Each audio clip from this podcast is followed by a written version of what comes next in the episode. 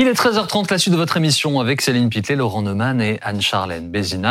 Le direct qui euh, tiens, nous ramène sur un rond-point ce samedi, nous rappelle des souvenirs, des images qui évidemment font écho à, à l'année deux mille dix-huit avec la mobilisation des, des Gilets jaunes. Il y a, en opposition à cette réforme des retraites, des mouvements spontanés un peu partout sur le territoire. Là, vous êtes en direct de, de Mulhouse, vous voyez que tout se passe très bien. C'est vraiment en deux mille dix-huit, donc des échanges, des coups de klaxon pour dire on vous soutient ou pas. Euh, distribution de tracts avec quelques gilets rouges, pour reprendre l'expression de Laurent Neumann, euh, symbole des, des C G Tistes. Mais dans le calme, des mobilisations un peu partout sur le terrain. D'ailleurs, on va voir euh, quelles sont les armes avec vous, Céline, pour les opposants au texte. Mmh. Le terrain, c'est une première arme. Oui, voilà, ces actions qu'il y aura partout en France ce week-end. Les syndicats ont appelé à des rassemblements locaux et calmes. On va partir à Marseille, Aurore Vilmur. À Marseille, les opposants à la réforme sont donnés rendez-vous dans une demi-heure, hein, à quatorze heures. Et vous êtes avec l'un de ces opposants.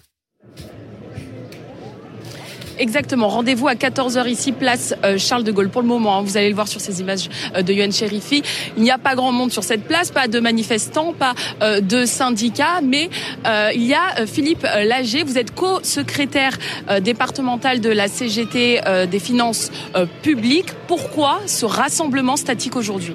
Ben aujourd'hui, c'est un rassemblement pour exprimer notre colère. Notre colère face au, au quarante-neuf trois, au fait de ne pas laisser euh, les députés euh, pouvoir s'exprimer, pouvoir voter. Et pour nous, c'est une colère. C'est un mépris du monde du travail, c'est un mépris des, du monde de, de, de, des jeunes, de la jeunesse, c'est un mépris des retraités, c'est un mépris de l'ensemble de la population. Et pour nous, c'est inacceptable. Jusqu'à quand vous allez tenir ? Nous, nous allons tenir jusqu'au bout. Nous, comme pour le C P E, ce qu'on veut, c'est que cette loi ne soit pas appliquée. Donc, très clairement, nous, on va continuer jusqu'au bout. Et on est vraiment déterminés. Il faut que le président de la République mesure notre détermination. On Mais, ne va pas lâcher. Merci beaucoup. Voilà, donc rassemblement euh, statique cet après-midi à partir euh, de quatorze heures. Rassemblement qui se passe, regardez, à quelques mètres du siège du MEDEF.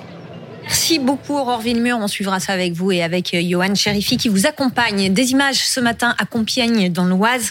Des opposants à la réforme ont manifesté dans le centre-ville. Tout s'est passé monde, hein. dans, dans le calme. Il y avait du monde et tout s'est passé dans le calme ce matin à, à Compiègne. Il y a eu aussi un, un blocage à Nantes, blocage de, de rond-point qui là aussi euh, s'est déroulé dans le calme. Euh, c'était moins calme hier soir, place de la Concorde. On va regarder les images, effectivement, place de la Concorde, plusieurs milliers de manifestants. Il y avait beaucoup de, de, de jeunes, des manifestants manifestants pacifiques, pacifiques pardon, qui ensuite ont été rejoints mmh. par des éléments plus radicaux. Et soixante et une personnes ont été interpellées hier soir à Paris. À Lyon, des manifestants sont entrés dans une mairie d'arrondissement. Ils ont allumé un feu. trente-six personnes ont été interpellées. Il y a eu aussi des dégradations dans le centre-ville de Toulouse. Des rassemblements donc plus spontanés, parfois plus durs. Les opposants maintiennent la pression. Et puis, rendez-vous jeudi aussi, hein, le vingt-trois mars, les syndicats appellent à une nouvelle grande journée de grève et de manifestation. Bon, il y a le terrain, c'est une chose, et puis il euh, y a l'Assemblée, euh, le Sénat. Le Sénat, c'est fait, c'est voté, mais l'Assemblée nationale doit encore se, enfin, devait se prononcer. Euh, quelles sont les armes pour les parlementaires, d'ailleurs ? Alors, on parlait tout à l'heure des, des motions de censure hein, qui ont été déposées hier, qui seront votées euh, lundi, qui permettraient de retoquer la réforme des retraites et de renverser le gouvernement. Mais on a vu eh bien, qu'elles avaient très peu de chances d'aboutir. Malgré tout, Charles de Courson, député centriste du groupe Liot à l'Assemblée nationale, affirme que même si la motion de censure déposée par son groupe n'est pas votée, eh bien, la bataille ne sera pas terminée. Écoutez. Si notre motion de censure euh, est, est repoussée, il y a un dernier recours que nous sommes en train de préparer, là aussi dans plusieurs groupes parlementaires, qui sont euh, le, le recours au Conseil constitutionnel. Deux questions, Anne-Charlène. Ça consiste en quoi ce recours et est-ce que ça peut aboutir à un retoquage de la réforme des retraites ? Alors, le recours, c'est l'article soixante et un de notre Constitution qui prévoit que pour toutes les lois ordinaires, les lois de finances, les lois de financement, toutes les lois que nous souhaitons, eh bien, euh, plusieurs autorités peuvent saisir le Conseil constitutionnel, président de la République, président des assemblées et surtout soixante députés et soixante sénateurs, en tout cas plus de soixante députés et soixante sénateurs. Donc là, nul doute qu'il y aura évidemment plusieurs saisines avec plusieurs objets. Alors, oui, euh, le Conseil constitutionnel peut tout à fait censurer une loi dans son intégralité. Et c'est arrivé d'ailleurs deux fois sous la cinquième République pour des motifs de procédure. Parce que la procédure, elle a cet effet, euh, on va dire, absolument grosse Bertha, euh, de du coup emporter le texte avec elle, puisque à partir du moment où toute la procédure est à refaire, eh bien, le texte ne peut pas tenir. Néanmoins, c'est vrai qu'ici, le fondement qui serait choisi, c'est euh, l'accumulation de tous les éléments de ce qu'on appelle le parlementarisme rationalisé, c'est-à-dire tous les éléments qui font qu'on a empêché le Parlement de parler plus longtemps, surtout l'Assemblée nationale, de voter avec le quarante-sept un, au Sénat, le vote bloqué avec le quarante-quatre trois. Donc, on a eu toute une accumulation. Et c'est ça que les saisissants vont essayer de critiquer auprès du Conseil constitutionnel. Néanmoins, est-ce que toute cette accumulation est de nature à enfreindre, c'est la norme constitutionnelle, en tout cas c'est l'objectif que le Conseil a dégagé, la clarté et la sincérité du débat parlementaire, ça n'est pas certain puisque chacune de ces armes isolément a été utilisée dans les procédures constitutionnelles. Donc euh, il y a une incertitude sur le sort de cette censure. J'ajoute quand même que point par point, sur différents articles, le Conseil constitutionnel peut être scrupuleux et je crois qu'il n'y a vraiment pas beaucoup de doute sur le fait qu'il le sera parce que c'est sa jurisprudence constante de toujours censurer quand les objets sont un peu borderline, ce qui est le cas de ce véhicule législatif du P L F S S R.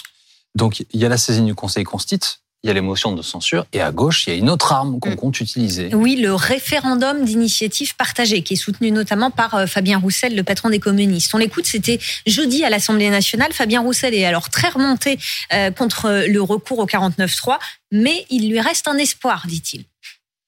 Il va nous rester un outil euh, qui est aussi à disposition de la Constitution, c'est le référendum, c'est le R I P. Et nous allons devoir nous engager dans une grande bataille populaire avec l'ensemble des syndicats, avec l'ensemble des forces politiques qui seront pour ce référendum. Et pendant les neuf mois qui viennent, nous devrons nous engager dans ce sens-là.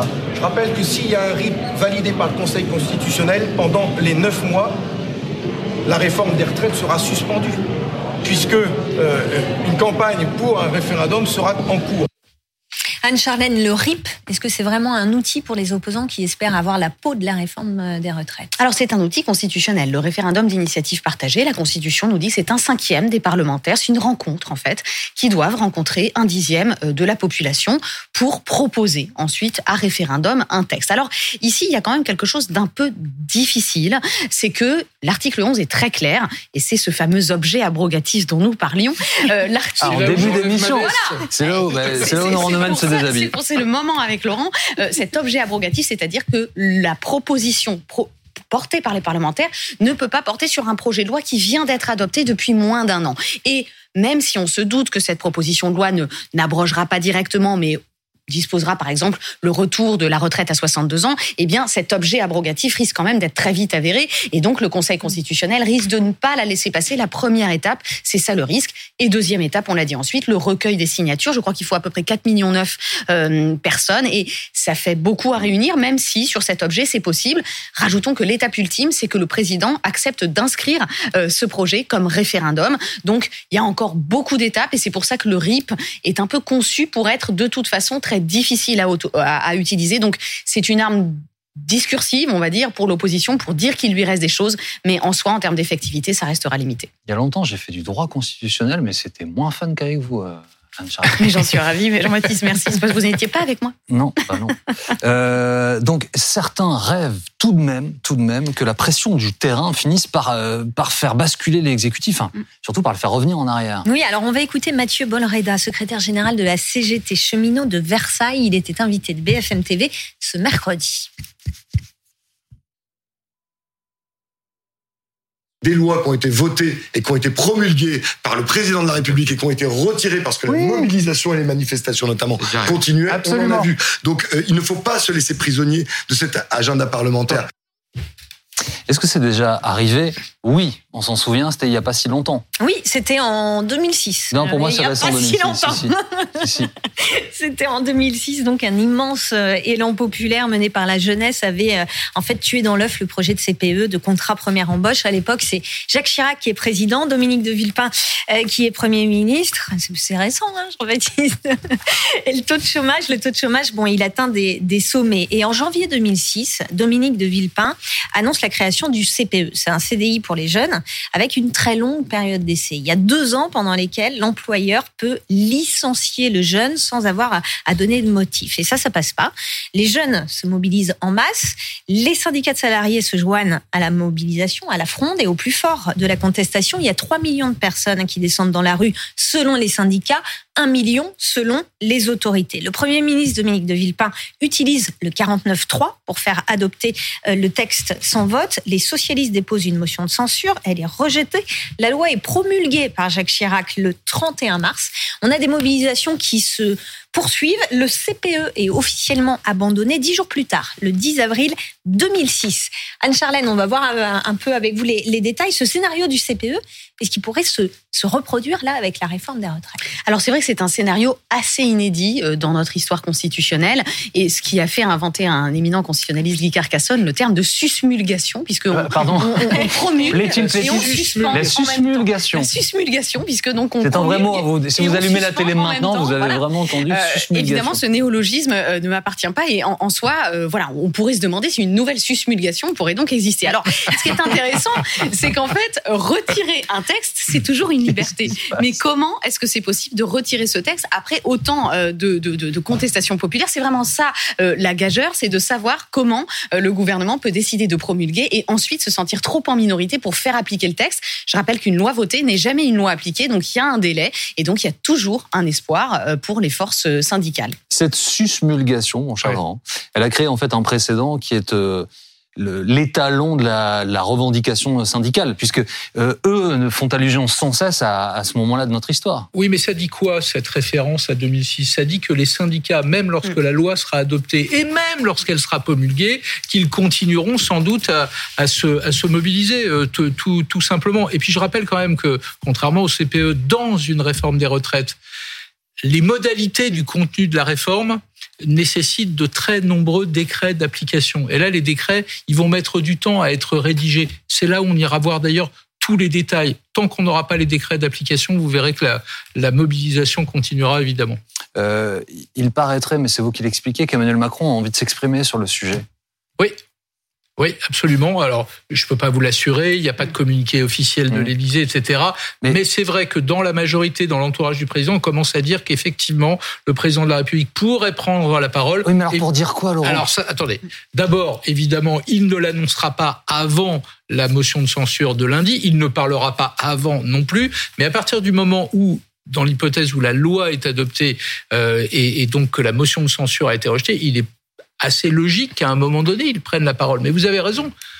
Pour dire quoi? Pour retirer le projet? Bah non, s'il vient d'être adopté, ça paraît peu probable. Pour nous dire qu'il va changer de Premier ministre, je suis pas sûr que ce soit le, l'attente des Français.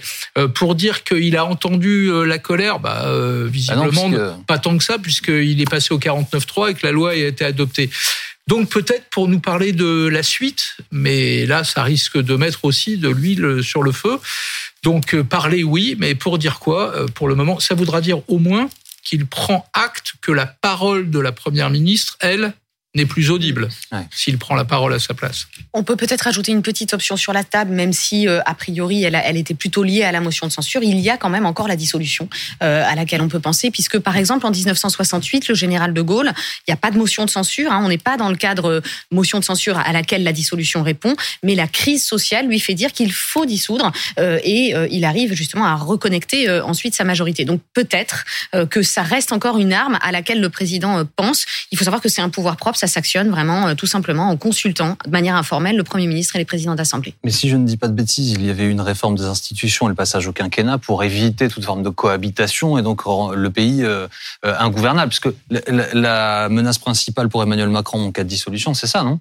Est-ce que la majorité n'est pas déjà bloquée dans cette majorité relative? Est-ce que quand bien même on retourne aux urnes, on peut obtenir plus, on peut obtenir mmh. peut-être quelque chose de plus représentatif, des groupes qui soient plus amenés à travailler ensemble? Ce qui est sûr, c'est que la majorité relative, elle a déjà subi son premier échec aujourd'hui. Et oui, et, et, et par ailleurs, il reste quatre ans, Laurent. Il reste quatre ans à, à Emmanuel Macron. Derrière, il faudra parler travail, euh, immigration, et j'en passe. effectivement, est-ce qu'il va pouvoir avancer? Est-ce qu'il va pouvoir travailler? Parce que, je le précise, sous l'œil expert d'Anne-Charlène, mais le quarante-neuf trois, sa volonté sur les textes budgétaires, tout le reste du temps, c'est un seul. Un seul. Un seul par, par mandature. Euh, enfin, par, par, par, par session. Ouais. Euh, oui, oui, vous avez parfaitement raison. Et j'ajoute encore un élément qui va dans votre sens. Vous avez entendu le discours de la Première ministre, Elisabeth Borne, pour justifier son quarante-neuf trois. Elle a tapé à bras raccourcis sur toutes les oppositions, sans exception, y compris les Républicains. Tiens, dans quelques semaines, il va y avoir un projet de loi sur l'immigration.